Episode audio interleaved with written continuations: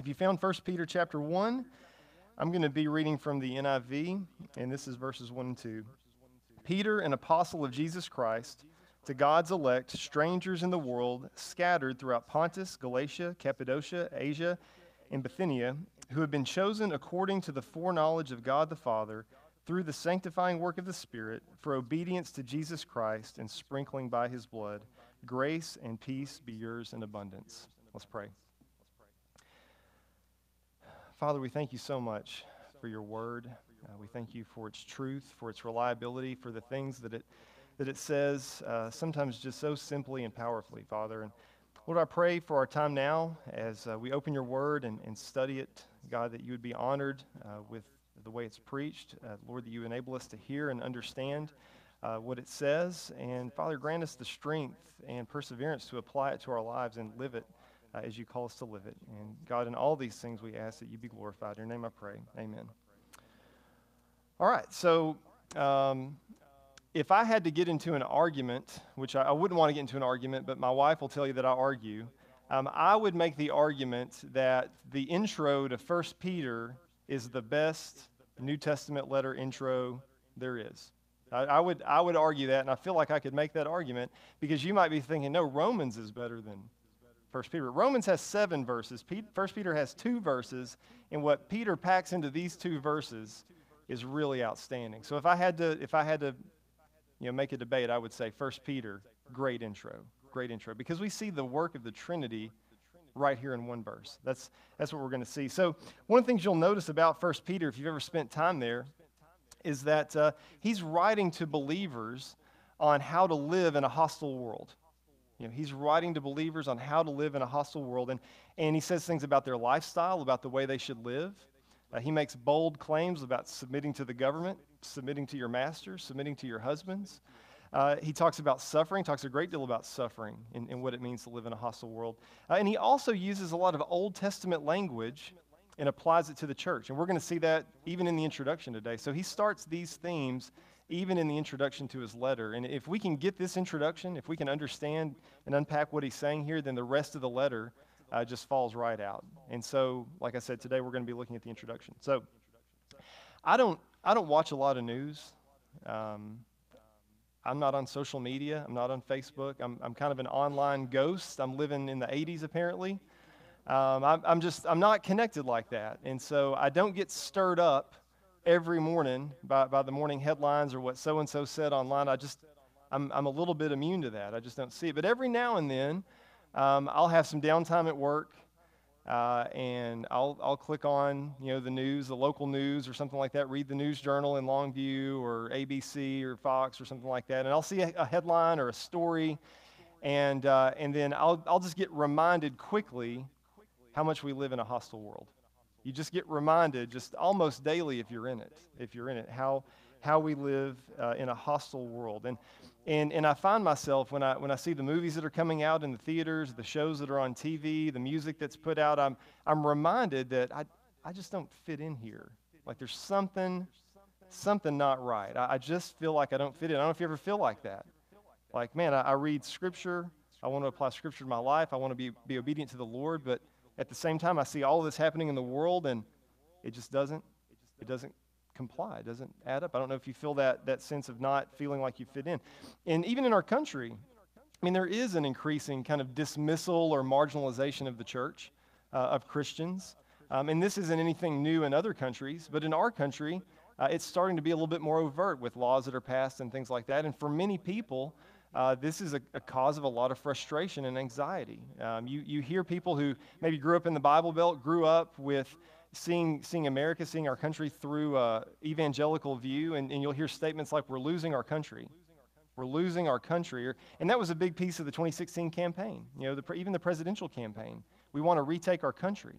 Um, and you hear people in the church make those kind of statements. And if we're not careful, you know, if we, we get inundated with, with the news headlines and, and the crumbling society around us, it can cause us to do one of a few things. One, we, we just throw our hands up in frustration, like, well, there's nothing I can do about it, so what's the point? Why, why keep fighting? Uh, or if we're not careful, we just assimilate. You know, we just adopt the practices of the culture. Or we, uh, we react in frustration and, and really just you know, uh, dismiss ourselves from society. We go off and hide. We, we form our own little group out here, and we, we, don't, we don't engage the world anymore. We just say, you know what, the world's no good. I'm out of here. I'm going to go live in the country, and that's it. You know, I'm going to get four or five of my friends around me, and, and that's it. And, and none of those responses are biblical. You know, that's, that's what we need to see. It's, it's so easy to get caught up in the emotion of, of what's going on around us and have this emotional response, and, but we don't have a biblical response. You know, we want to shout down our leaders and we want to protest and those things, but that, that's, that's not what, what we're to be about. And so, um, anytime I think about you know, the status of our country or, or, or see a headline or see how our, our country is becoming increasingly hostile to Christians, uh, I'm drawn back to 1 Peter. I'm drawn back to 1 Peter. And, and even though this isn't anything new in countries in the Middle East or Africa and things like that, it is new for us. And we're having to, having to figure out. So I'm drawn back to, to first Africa, or back to 1 Peter because we need a, an authoritative word on how to live your life, how to conduct yourself uh, in, a, in a hostile world. I mean, doesn't it make it easier to deal with things when you have somebody telling you, hey, that's normal? Hey, this or that, that's normal. Um, back in 2015, I had the, the privilege of donating a kidney uh, to my best friend. And so Wendy and I, uh, the Friday before the surgery, went and met with uh, Dr. Mayer, the surgeon, and he lined out from check in to three months after the surgery everything that would happen. I mean, just laid it right out, out there for me. All the discomforts, all the pains, um, but all the reasons that I would experience that stuff. Hey, you're going to feel this, but this is why you're feeling it. Hey, this is going to happen to you, or you can't do this, but this is why. Okay? This is why. It's only going to last three or four weeks. This is it. Um, and so had the surgery, and every single thing he said came true. all, all the pain, all the discomfort, uh, all the just the, the weird feelings. But when those things happened, I responded appropriately. I didn't just panic. Uh, I didn't get so frustrated. I didn't get so aggravated because I knew, okay, this is normal. This is what should happen. There's a reason behind this. There's purpose in I can't lift my left arm. I don't know what that is, but that's it is. That's what the doctor said. He's an authority. This is this is what he says. So, you know, we want to have somebody that's authoritative speaking to our lives about what's going on, and that's exactly what we have in First Peter. We have an authoritative word. I mean, just uh, more than that, we have a divinely inspired, authoritative word of God that tells us how to live our lives in a hostile world, and that's exactly exactly what we need to hear and apply as things around us seem to just crumble, so that we respond respond appropriately. So even when you when you start off in verse one, Peter starts by saying, Peter an apostle of Jesus Christ. Uh, and, and what, that, what that means, that word apostle means one sent, one sent by Jesus Christ. And that means authority.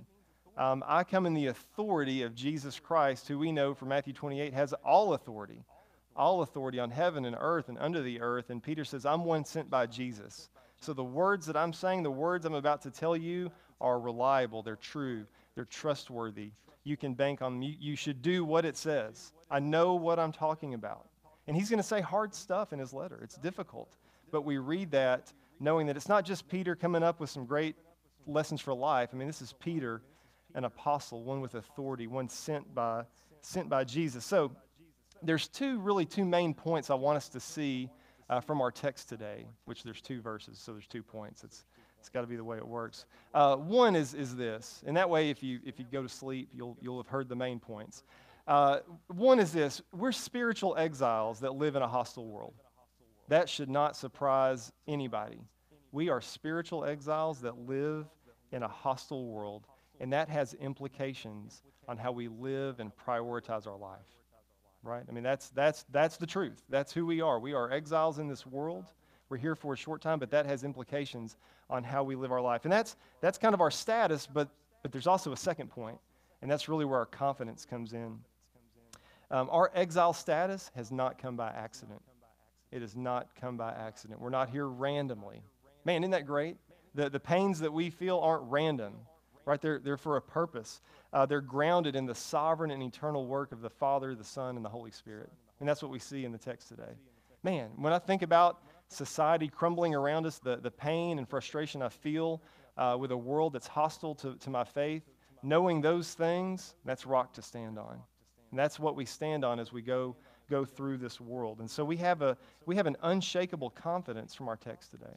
And we're going to see that as we unpack it. Like I said, that's why I think this, this introduction, man, this is the tops. And this is, this, is, this is good stuff. So, We're going to look at a couple of threes. Um, I'm not going to try to confuse you with a bunch of numbers, but verse, verse 1, we see Peter refer to the recipients of his letter uh, by three titles, all talking about the same people. And then in verse 2, we're going to see three prepositions. Okay, so if you can kind of keep that in mind, that's what we have. So, first of all, Peter, Peter says that he's writing to God's elect, strangers, that's what the NIV says, or exiles, foreigners uh, in the world, scattered. Elect, exiles, scattered. So, I'm going to take those, take those kind of in reverse, reverse order. So, Peter is writing to people uh, at the time who were scattered all over modern day Turkey, over all these provinces uh, in modern day Turkey. And this word scattered, diaspora, uh, means scattered. It would have been used for the Jews who were scattered after the destruction of Israel and Judah. They were scattered into Syria and Babylon. Like I said, there's a lot of Jewish terminology that's used for the church. And right off the bat, there we go, those scattered. Um, so they would have understood that. Um, and you know, they were, they were taken into pagan countries that had different customs, that spoke different languages, that were hostile to them. And so they would have understood scattered. But that scattering in, in the Old Testament was a result of God's judgment. Result of God's judgment. And so here he's taking an Old Testament term and applying it to New Testament believers. So if you were writing today, he would say to the believers scattered across Marshall and Longview and Harrison County and East Texas and, and the South. And, and the truth is, we're a scattered, we're a scattered people. We're a scattered people. There's not a, there's not a one single ethnic Christian group, right? There's not one single Christian nation. That's, we're, we're scattered all over the world from every tongue, tribe, and nation. In fact, if you remember in Revelation chapter 5, uh, in the throne room, the 24 elders, the four living creatures, uh, they're singing this song, verse 9, and they sang a new song, saying, You are worthy to take the scroll and to open its seals because you were slain, and with your blood you purchased for God persons of one ethnicity and one country. No, persons from every tribe and language and people and nation. You have made them to be a kingdom and priests to serve our God, and they will reign on the earth. And so, just as you know, the, the Jews were, the, the scattering of the Jews was seen as God's judgment, the scattering of the church means the spread of the gospel. Because, because Christ has purchased people from every tongue, tribe, and nation. Not just one nation, not just one tongue, one tribe, every tongue, tribe, and nation. And we're scattered all over the face of the earth to, to preach the gospel and to bring them in. So, one thing that means is we can kind of breathe a sigh of relief when we see a lot of political upheaval in any particular country, knowing that God's not put it all on this country. You, you guys got to make it work. Um, God's got a people. God's got a people all over the world um, for His glory. And so when we see things in our country not working like we, we think they should work or like they used to work, or it's, it's seeming that our country is just rejecting God or rejecting uh, the gospel, we can stand assured that, that God is sovereign above that. He's, he's not dependent on human governments to accomplish his purposes. He's not dependent on, on human authorities to accomplish his will. He's got people from every tongue, tribe, and nation. And so we can, we can rejoice in that, which it should make us ask a, a difficult question of ourselves. You know, what are we trusting in to advance the gospel? Is it human government and institutions uh, or the power of the Holy Spirit? The power of the Holy Spirit. And so, you know, when we're scanning the headlines and seeing the news, we remember that, yeah, our, our, our, our country needs prayer. I mean, it's, it's crumbling. Morally, it's crumbling. You know, infrastructure crumbling. But the good news is God's not dependent on the success of a worldly country to see the gospel spread. He's got people all over. We're, we're a scattered, we're a scattered people because Christ has already purchased people from every tongue, tribe, and nation. So the next word he uses is, uh, is exile. So we see that not only do all Christians not just live in one country, uh, but the countries that we do live in, uh, we're just passing through.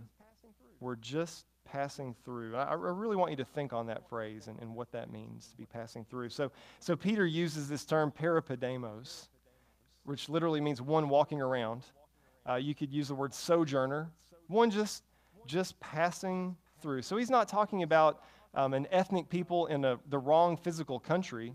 Uh, he's talking about spiritual exiles that find themselves passing through whatever country we're in. You know, that we're scattered about, but the countries that we're in, we're just we're just passing through. And I want, like I said, I want you to think about that, what that means for our lives if we're just passing through here. And that's, that has serious implications. I mean, sometimes we read the introductions to these letters and go, oh, yeah, exiles. But man, that's heavy. that's heavy. That has serious, serious implications for my life. I mean, just think about, think about this. Think about what it means to be passing through a, a normal country. Um, you stand out, right? You, you don't look the part. You don't sound the part. Um, last year, a group from our church went to Haiti to drill a water well. And so a friend of mine, Kevin Slocum, went with us. And what they tell you when you're there is don't bring any valuables, but just keep a copy of your passport with you at all times. If you've ever traveled internationally, that's, that's what they tell you. Keep, keep your passport with you at all times. So Kevin and I are on the job site, and we're working, and the kind of the construction leader says, I need two guys, and we got to go back to the shop, which is 20 miles away, and get some pipe. And so Kevin and I jump in the truck because that's what you do when somebody says, I need two guys. You jump in the truck. You go. So we jump in the truck. We make the 20 mile trip back. We get the pipe, and we're coming back. And uh, one of the things in Haiti, and I know this might be hard to believe, but there's a lot of corruption.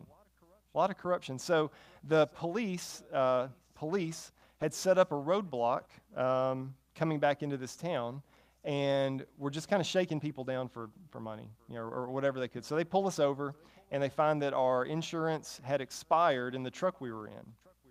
Now, Kevin and I realize that we don't have copies of our passports. We're probably the only two white people for about 40 miles. And we don't speak the language. I mean, there was, there was no blending in for us. I mean, we, we stood out. It was painfully apparent that we were just we were just passing through. There was, there was no blending in. And that's, that's true of being a sojourner. That's true of being one uh, in exile, right? You're just, you, you stand out. You look different. You can tell when people aren't from around there. Um, it's like, you know, when we go to Maine, you know, with my mom in the summertime, and we're the ones wearing sweatshirts. And they're wearing tank tops, and they can automatically see you're not from around here, or they hear us talk. You're not from around here. You stand out. I mean, that's, that's what's true of just being somebody not in your native country. And as Christians, as believers, in this world, whatever physical country we find ourselves in, this isn't our home. This isn't our home. And you might think, well, that doesn't, that doesn't make sense. How can I be a, a physical native but a spiritual exile? I'm, not, I'm having trouble reconciling that. Think about how Paul says this. This is in Philippians. And, he, and he's writing to Philippi, which prided itself on their citizenship. I mean, they boasted in the fact that we're Roman citizens and we have all the rights of being Roman citizens. He says this. This is 2:18. For as I have often told you before and now tell you again, even with tears, many live as enemies of the cross of Christ. Their destiny is destruction, their God is their stomach, and their glory is in their shame. Their mind is set on earthly things, but our citizenship is in heaven. And we eagerly await a Savior from there, the Lord Jesus Christ, who, by the power that enables him to bring everything under his control, will transform our lowly bodies so, so, that they will be like his glorious body. Right? So, first and foremost, we're citizens of heaven. You know, when, when we're rescued from the dominion of darkness and brought into the kingdom of the Son he loves, we become citizens of the kingdom, citizens of heaven. And that, first and foremost, has our allegiance. You know, no matter what country we find ourselves scattered to, we are citizens citizens of heaven. But the temptation is to lose sight of that and just assimilate to where we find ourselves find ourselves scattered. And, and the Bible is not without uh, warnings regarding our relationship with the world, is it? I mean, the Bible repletely warns us about falling into a love affair with the world. I mean, right off the bat, 1 John chapter 2, 15 through 17 comes to mind. Do not love the world right? Don't get comfortable. You're just passing through. The 80 or 90 years you have, God willing, on this life is nothing compared to eternity, to our eternal citizenship. Don't love the world or anything in the world. If anyone loves the world, love for the Father is not in them. That's man, that's a strong warning. Strong warning. And this and this is this is another important piece of it. For everything in the world, the lust of the flesh, the lust of the eyes, and the pride of life comes not from the Father, but from the world the world and its desires pass away. We are passing through a passing away world. Just think about that.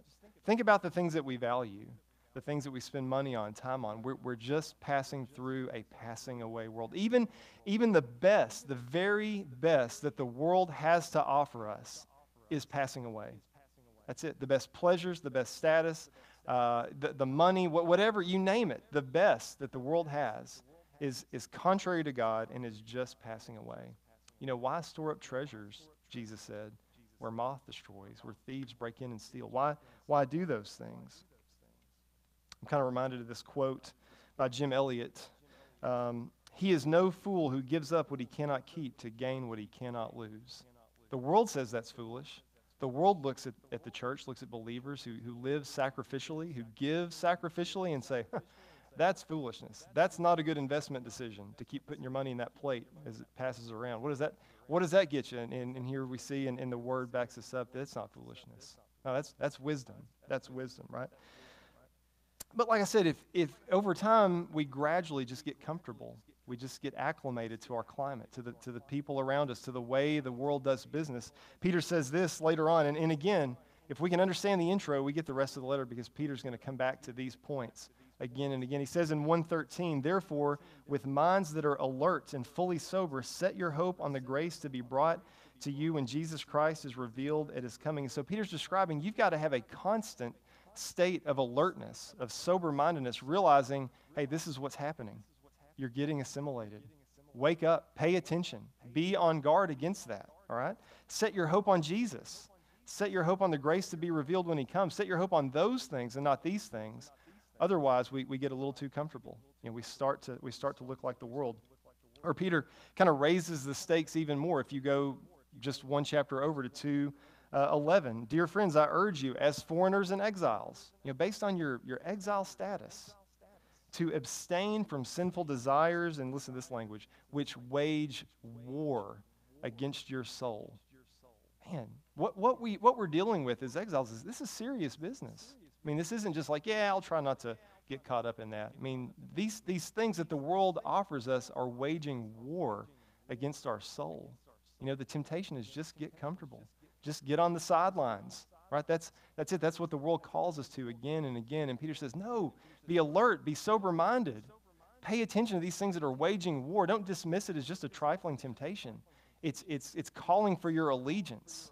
And as Jesus said, a man can't serve two masters. That's, that's it. So he goes on live such good lives among the pagans that though they accuse you of doing wrong, they may see your good deeds and glorify God on the day he visits us live such godly lives among the pagans. You know, the, the Bible doesn't call us to go out and live in the desert, you know, live in the forest and just wall ourselves off from a dying world. We're, we're called to live in the world, uh, but not of the world. And Peter says the same thing here live such godly lives among, in the midst of the pagan. Live such godly lives that they see you and they glorify God. Doesn't that sound familiar? Isn't that funny how the Bible does that? It's not one guy saying one thing and one guy saying another thing. And that's, that's just, that's Jesus. That's Matthew 5. Uh, you are the salt of the earth. But if the salt loses its saltiness, how can it be made salty again? It is no longer good for anything except to be thrown out and trampled underfoot. You are the light of the world. A town built on a hill cannot be hidden. Neither do people light a lamp and put it under a bowl. Instead, they put it on its stand, and it gives light to everyone in the house. In the same way, let your light shine before others that they may see your good deeds and glorify your Father in heaven. People should be able to tell that we don't fit in. People should be able to ID us pretty quick, like, believer. Something different about that guy. Something, something different about her, about the way she talks, um, about the way they forgive, about the way they love one another, about the way they live their lives. We should be salt and light. We should rub against the grain of culture. Not because we're out protesting and shouting louder than everybody else, but because we're living godly, humble lives in obedience to what the Bible calls us to do. Because we reject subjective truth. We reject materialism. We reject all those things that the world offers us as good, and we live in accordance with Scripture. And the world says something different about that. Those guys are consistent. They're consistent. And that's why Peter goes on to say, endure suffering. Endure it. Man, what a, what a testimony to the world. Peter says this in, in 3 about how we're to live our lives. Finally, all of you, be like minded, be sympathetic, love one another, be compassionate and humble. Do not repay evil with evil. Right? That's, that's what the world does. Don't repay evil with evil or insult with insult. That's what the world does. On the contrary, repay evil with blessing. Man, that invites attention. Repay evil with blessing because to this you were called that you may inherit a blessing. Or John 13, 35. Um, by this, everyone will know you're my disciples if you love one another. It should be apparent to the world that even though we're exiles here, we're just, We're just passing through. I haven't put down stakes yet. I'm still living according to Scripture and not according to the world, and that should be blatantly true to everybody around us. Everybody around us. And maybe you've already taken this next step with me, but you know that as we do that, the more and more we live in obedience to Scripture, the more and more we become Christ like, the more hostility it invites into our life, right? You, you try to do anything for the Lord, watch out. Be, be prepared. And, and, and and we're not even talking about in, in other countries where it's illegal to be a Christian. We're talking about, we're talking about here. And so Peter spends a lot of time on, on this subject about the suffering that comes as a result of living your life as an exile uh, in obedience to Scripture. He says in 412, Dear friends, do not be surprised at the fiery ordeal that has come on you to test you, as though something strange were happening to you. You, you live as an exile, you live in obedience to Scripture, that's what happens. I mean, if you want to do a math equation, that necessarily happens. But rejoice. Don't be surprised when, you're, when you suffer. Rejoice. Man, that's an odd statement. That is a really odd statement. Rejoice in that. That's good news. Yes. But rejoice inasmuch as much as you participate in the sufferings of Christ. I mean, that's our example. That's our pattern. Christ suffered for sins. He didn't retaliate, as Peter says uh, in chapter 2.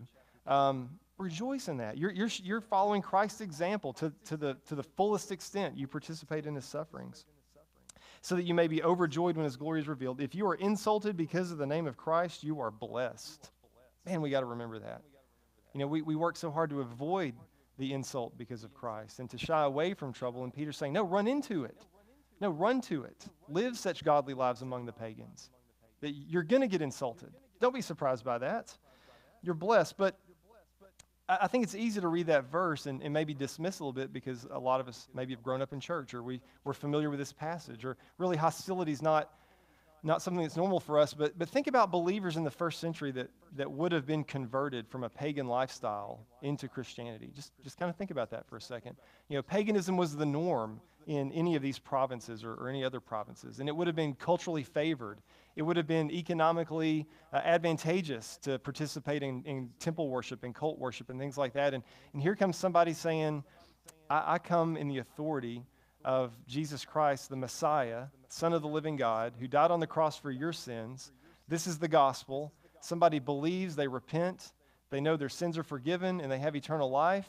And they're so overjoyed that all of a sudden they're thrown into prison and they're starved. It might come as a surprise. Like, wait a second, why is this happening to me? I thought that now I was with the, the God of the universe. I, I don't understand this. I thought that I had pledged my allegiance to the Messiah. Why is this happening? He says, no, no, no, don't, don't be surprised by this. Don't be surprised by this. Because it, it might have been easy to be surprised by that. I didn't think that was supposed to happen. And Peter says, no, that's normal. You know, the, the expert is saying, no, no, no, that's normal. That suffering you're experiencing, you know, the, the pain you're feeling, that's normal. Don't, don't be surprised. Don't panic. That's, that's what should happen. But have you ever have you ever been in circumstances? I don't know. I don't know your backgrounds. I don't know your life. But have, have you ever been in a circumstance where you thought, I, am trusting the Lord. I'm, I, want to be obedient to Scripture, but my circumstance have not improved. Things are not getting better for me, Lord. Have you ever found yourself there doubting God, maybe doubting His wisdom, doubting His purpose? Um, and you see this in the Bible Psalm 73 uh, with Asaph. This is uh, verse 2. But as for me, my feet had almost slipped. I had nearly lost my foothold, for I envied the arrogant when I saw the prosperity of the wicked. You know, that whole psalm, Asaph is saying, you know, I'm trying to be obedient to the Lord, and the wicked are prospering. They're healthy, and I'm tempted to be envious of that.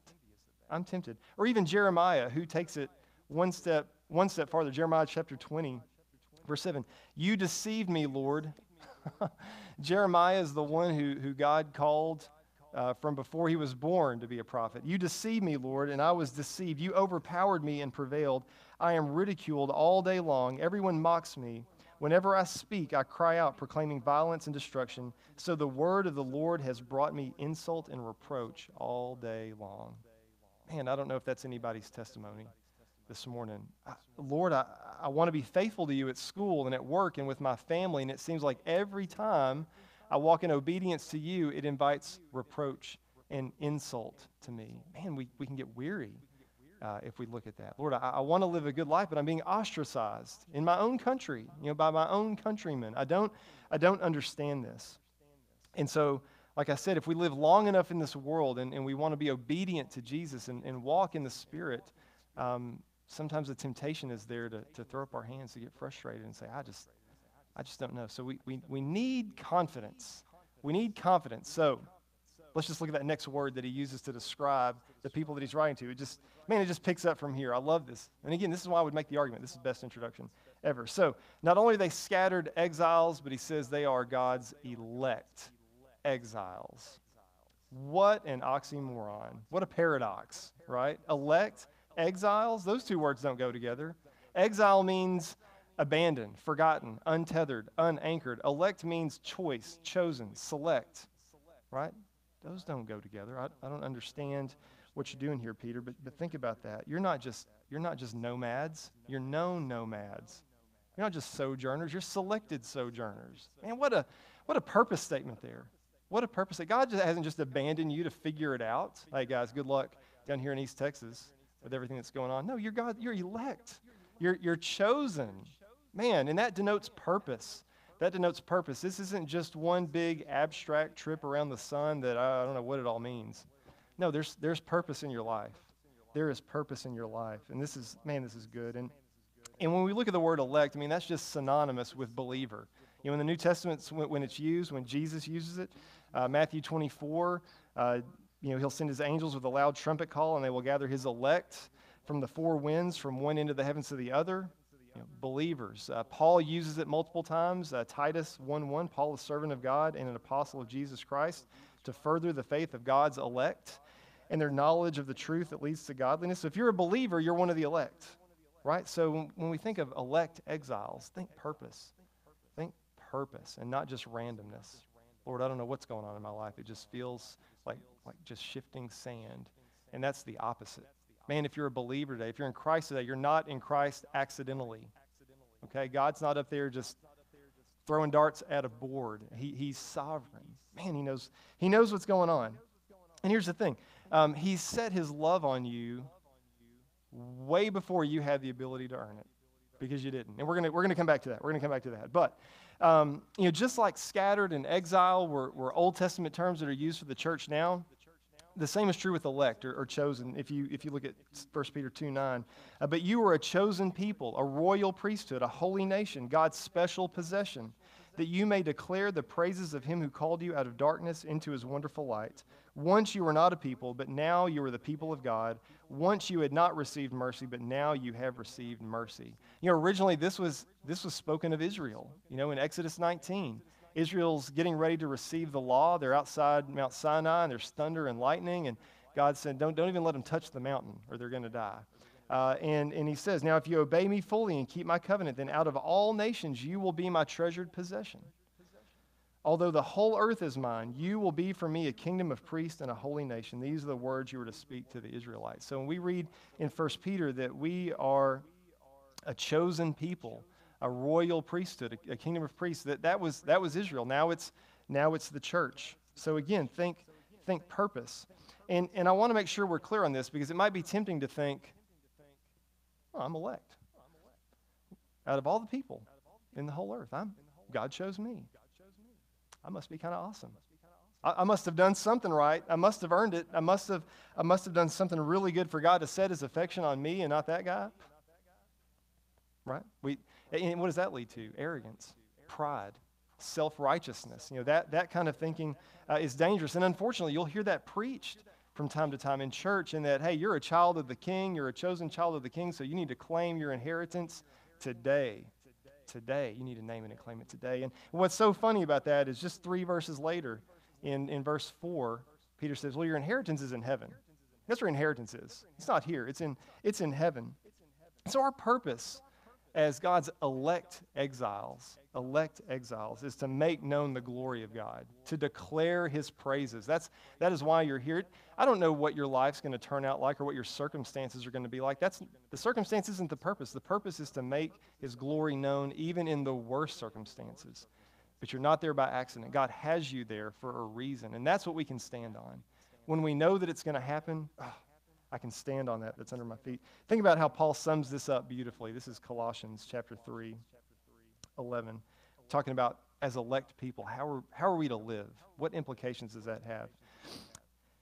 Here there is no Gentile or Jew, circumcised or uncircumcised, barbarian, Scythian, slave or free, but Christ is all and is in all. There's no more ethnicity. Like this, we're scattered. There's people from every tongue, tribe, and nation. There's no more barbarians. There's no more distinctions, just Christ. Christ is the unifying factor there. Therefore, because of that, as God's chosen people, God's elect people, here's, here's some things we're to do. Holy and dearly loved, clothe yourselves with compassion, kindness, humility, gentleness, and patience. Bear with each other and forgive one another. If any one of you has a grievance against someone, forgive as the Lord forgave you. As, as elect, as God's chosen people, that's how we live our life. We forgive as the Lord forgave us. Let the peace of Christ, I'm sorry, and over all these virtues put on love, which binds them all together in perfect unity. Let the peace of Christ rule in your heart, since as members of one body you were called to peace, and be thankful. Let the message of Christ dwell among you richly as you teach and admonish one another with all wisdom in psalms and hymns and songs of the Spirit, singing to God with gratitude in your hearts. And whatever you do, whether in word or deed, do it all in the name of the Lord Jesus, giving thanks to God the Father through him. I mean, this is how we're to live our lives as God's chosen exiles in this world. We live our lives in a way, not that's dependent on our circumstances, but no matter the circumstances. You know, that, those are just what they are. But we live our lives in a way that the world says, there's something about these people. There's something different. Man, they are, de- they are dependent, completely dependent on the Lord to get them through these things. They, they lo- have love for one another, a sacrificial love for one another. They're, they're forgiving. Man, they forgive insults. That's, I don't understand this. I mean, we should, we should stand out. So, as exiles, we're not just here to randomly suffer. You know, that's, that's not it. We're not just here to hope for the best. I just hope it works out. Hope it works out for me uh, in life. But we're not spiritual superstars either. We're not entitled. We're not an entitled people. And we're, we're not to just embrace the trappings of the world. And if we're tempted to start to think that way, either I don't know what's going on, I've got no confidence, or I'm awesome, well, you need to read verse 2. You just need to keep going. Just read verse 2. That's exactly why he gives it to us, because we're going to see in verse 2 three prepositions, like I said, that tie back to our election. You know, that tie back to our election. What it's according to, how it's come about, and, and what, it's, what it's going toward. So in verse 2, we, we read again, who have been chosen according to the foreknowledge of God the Father through the sanctifying work of the Spirit for obedience to Jesus Christ and sprinkling by his blood. So, First, we need to see that our status as elect exiles accords with something. It accords with something, and it accords with something massive. I mean, it doesn't get any bigger than this, but it accords with the foreknowledge of God the Father. I mean, I just close it up and say amen. I mean, right now, that's our election. Your status in Christ accords with the foreknowledge of God the Father, which what does it not accord with? Your circumstances, your ability, your righteousness. You're, you're, you're choosing Him. That's, that's not it. It accords with the foreknowledge of God the Father. Think about this. And think about how freeing this is. Think about how freeing this is. God uh, didn't, you know, we, we hear this sometimes. He didn't look ahead in time and see, man, this guy's going to live a pretty righteous life, so I'm going to pick him back here. God, God didn't do anything based on our ability or, or our, our choosing of Him. This is just according to God's foreknowledge. That's it. That's what, that's what your election, your status as an elect exile accords with. It doesn't get bigger than that. That means it's unchanging. You know, if it were up to me, it'd be changing. It'd be shifting sand. But it's, it's, according, it's according to God, not our performance, you know, not our good deeds. We, we don't have any. We don't have any. I hope you, I hope you embrace this. I, I don't know, and, and people feel differently about it, but man, the doctrine of unconditional election is such good news. I mean, it is such good news. It just frees us from the, the weight of the law and all of those things that we place on ourselves to try to earn God's favor again and again and again. It's not about that. You're an elect exile, and you can be confident because it wasn't up to you to elect yourself, but it accords with the foreknowledge of God the Father. And not only that, from before the foundation of the world. You know, it didn't accord with the foreknowledge of the Father on Tuesday, this was before Tuesday existed. Isn't that great? I mean, that is, that is confident. I mean, the Bible makes this plain. Don't think that this is just Peter saying this and, you know, this is this little bit. I mean, the Bible makes this make this plain. God was not compelled by any outside force to act, namely us. He wasn't compelled to do that. This is God. This is God. This is the essence of what it means to be God. And I mean, you can you can look at a lot of different verses. Ephesians 1, 3. Praise be to God the Father of our Lord Jesus Christ, who has blessed us in the heavenly realms with every spiritual blessing in Christ. For he chose us in him before the creation of the world. You know, he, he chose us in him when we got our act together. That's not what it says. You know, before the foundation of the world. Before the foundation of the world, to be holy and blameless in his sight. In love, he predestined us for adoption to sonship through Jesus Christ in accordance with his pleasure and goodwill. Man, you know, our our election, our status in Christ doesn't accord with anything except his pleasure and goodwill. His pleasure and goodwill to the praise of his glorious grace. Or 2 Timothy 2 9. I mean, this is, this is a great one. If you're, if like, I don't know if I heard that one right. 2 Timothy 2 9. He has saved us and called us to a holy life, not because of anything we have done. I mean, Paul's just plain with that, but because of his own purpose and grace this grace was given us in Christ Jesus before the beginning of time, or before time eternal. That's what it says in the Greek. Before time eternal, this grace that wasn't according to anything that we had done was given to us in Christ. And here we are. Man, here we are. Isn't that good news? Man, we live in a turbulent, turbulent time where it feels like we're standing on sinking sand, but we have this rock solid confidence that we are chosen of God today and not chosen according to our ability or according to our merit or anything that we've done at all, but according to the foreknowledge of God the Father, which gives me confidence that I'm going to wake up tomorrow a believer. I'm going to wake up tomorrow a believer. I'm going to be a believer if the worst happens to me because it accords with the foreknowledge of God the Father. And this, this foreknowledge that he talks about, I mean, the, the noun form is only used one other time in the Bible. Um, it's in Acts 2, 22, 23. Fellow Israelites, listen to this. And this is Peter again preaching. So this is, we got a record of Peter saying the same thing. This isn't anything new for Peter. Acts 2, 22, 23. Fellow Israelites, listen to this. Jesus of Nazareth was a man accredited by God to you by miracles, wonders, and signs, which God did among you through him.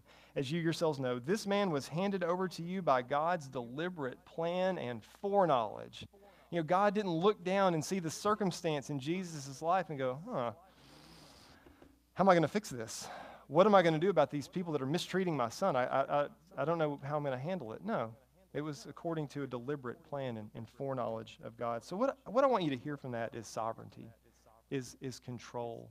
It, it feels like sometimes, because of our circumstances, that God's not in control. He, he doesn't know what's going on in my life right now. You know, he absolutely knows. And He asks that we trust Him. He asks that we trust Him. Our, our election is according to the foreknowledge of God the Father. And that's, that's the best news that we can hear. It doesn't accord with, with anything else. So, I, again, I, just want you to stand on that, that foundation. I mean, stand on that confidence that, man, it's, it's not anything I did, it's not my circumstances. Man, it's all about God. And only glory goes to God because of that. Otherwise, we give ourselves credit. I made a good decision today. Lord, I earned it. Now you owe me. That's not how it works the only way we can praise and glorify the Father or declare his praises is knowing that he chose us in him before the foundation of the world. Man, and that, that election is sure. It is sure because it, it accords with his foreknowledge, right? So, you know, when I, when I read these kind of things, I, I think about this that, man, God is not only able to bring me to faith and, and put me in him to choose me, bring me to faith, but he's also able to keep me there. Man, if it were up to me, like I said, I don't know if tomorrow I'll be able to, to cut it, you know. But man, because it was God who brought me to faith, put me in Him, I trust that He's the one that's going to keep me in Him and bring me home to glory, right? Philippians 1 6, being confident of this, that He who began a good work in you will complete it unto the day of Christ Jesus. That's good news. Or Romans 8 29 through 30. I mean, just one of our, our favorite verses. For those who God foreknew, He also predestined to be conformed to the image of His Son, that He might be firstborn among many brothers and sisters. And those He predestined, he also called, and those he called, he also justified, and those he justified, he also glorified. Just no dropouts. That's it. No dropouts in that, that chain. Isn't it great? Solid. That's what we need to hear when the rest of the world is turbulent, when there's unrest, when there's uncertainty. We need to hear certainty, and we have it uh, in, in this introduction to 1 Peter. So I read that our election accords with the foreknowledge of the Father man, that before the foundation of the world, he set his favor and love on me, not because of anything I'd done, but because of his good purpose and pleasure. But then he also brought, brought my salvation about because he, this is the second preposition. This is through the sanctifying work of the Spirit. Our election is according to the foreknowledge of the Father and through, by means of, the sanctifying work of the Spirit. So God didn't just say, I've chosen you, I've set my favor on you, but now you got to figure it out. Now you got to determine that on your own. Go, good luck.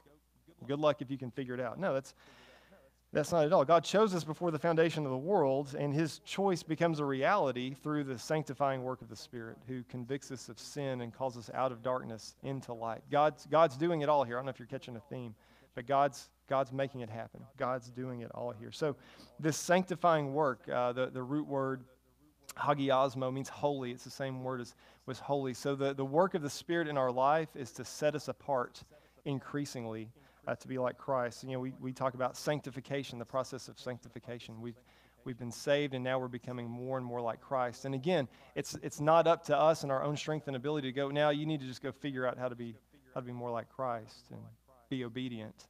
Oh, Holy Spirit, I got the Holy Spirit there in you, dwelling in you to take care of that. So we have the Holy Spirit doing the work to make us more and more like Christ. And as we said, the more that that happens, the more hostile the world's going to become to us as we become more and more like Christ and less and less like the world through the work of the Holy Spirit.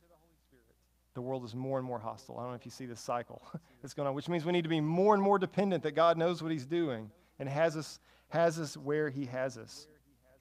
One thing that's funny when you read, if you just go through and read the introductions to the letters, Paul seems to say such nice things to the people he writes to, to the saints at to God's holy people at. And here Peter's like exiles scattered. You know, it's a little bit, little bit more grim. But when you think about it, when, when, uh, when Paul says to the saints at Philippi, it's that same word, to the holy ones at Philippi, to the set apart ones. I mean, it's maybe a fancier way of saying exiles. To those not of the world, to those set apart for service to God at Philippi. That's, that's who I'm writing to. And that's, that's the work of the Spirit in our life, to set us apart, to set us apart from the world for service to God. That's, that's what he's doing for us there. And then we see him moving us toward the, the end of, I mean, the purpose in our election, and that's this to be obedient, to be obedient to Jesus Christ. Again, the, the election, according to foreknowledge, the sanctifying work of the Spirit becomes clearly, clearly visible through our outward obedience to Him. It makes that obedience possible, which confirms, like, okay, that's, that's what we've been talking about. Uh, 1 John Again, First John's so clear on, on these things. Chapter 2.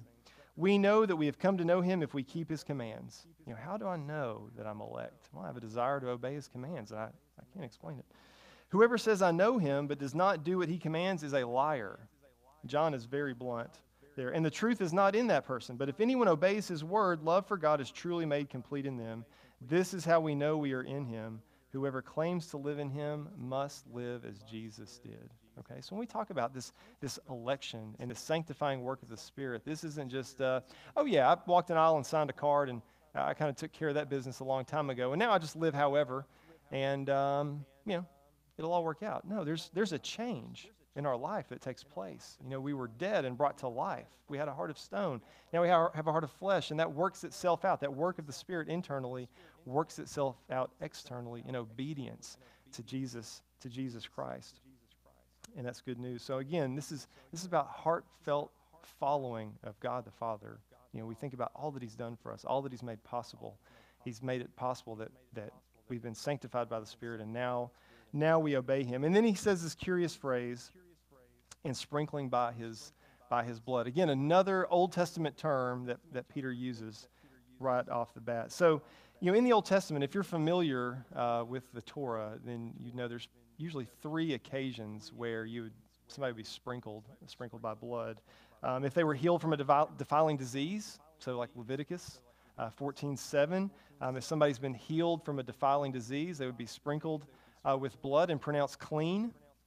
Um, if they were being commissioned for service as a priest, um, they would take some blood, put it on the earlobe, if you remember those, and then sprinkle, and they would be commissioned as a priest. And probably the most uh, common time you would, you would remember is at the confirmation of the covenant. I mean, this is the really, the really big picture about the sprinkling of blood. This is Exodus 24, 4 through 8. Moses then wrote everything down the Lord had said. He got up early the next morning and built an altar at the foot of the mountain and set up 12 stone pillars representing the 12 tribes of Israel. Then he sent young Israelite men, and they offered burnt offerings and sacrificed young bulls as fellowship offerings to the Lord. Moses took half of the blood and put it in bowls, and the other half he splashed against the altar. Then he took the book of the covenant and read it to the people. They responded, We will do everything the Lord has said, we will obey, which is the same thing Peter's just said here. You've been elected. You've been chosen according to foreknowledge of God. You've been sanctified through the work of the Spirit to obey, to be obedient, and sprinkled by his blood, which is the same thing we saw in Exodus. Moses then took the blood, sprinkled it on the people, and said, This is the blood of the covenant the Lord has made with you in accordance with all these words. So when we think about this sprinkling of the blood, this is the sign of the new covenant, that we've been sealed in a covenant. Like this isn't just changing from day to day, that, that we've been purchased, as we read in the very beginning, by the blood of Jesus Christ. We've been sprinkled by his blood, which means we've been cleansed from our sin. Uh, we've been commissioned to be servants, to be obedient servants in the kingdom under the new covenant uh, with, with the Son, which is the same thing he said in the Lord's Supper, if you, if you remember that, anytime we observe the Lord's Supper. Then he took the cup, and when he had given thanks, he gave it to them, saying, Drink from it, all of you. This is my blood of the covenant, which is poured out for the forgiveness of, of many sins. And so when we think about this sprinkling of the blood, we've been cleansed from our sins, not to live in it any longer. You know, he says in Romans 6 that we were slaves to sin. Now we're slaves to righteousness. And the difference isn't, isn't our effort, but we've been sprinkled by the blood of Jesus uh, to be clean. So as we, as we think about this, this introduction to the letter in, in 1 Peter, um, which again is the best introduction, it has so much there. I want us to have confidence as we as we go through this world, remembering that we're sojourners. We're just we're just passing through. So don't get too comfortable.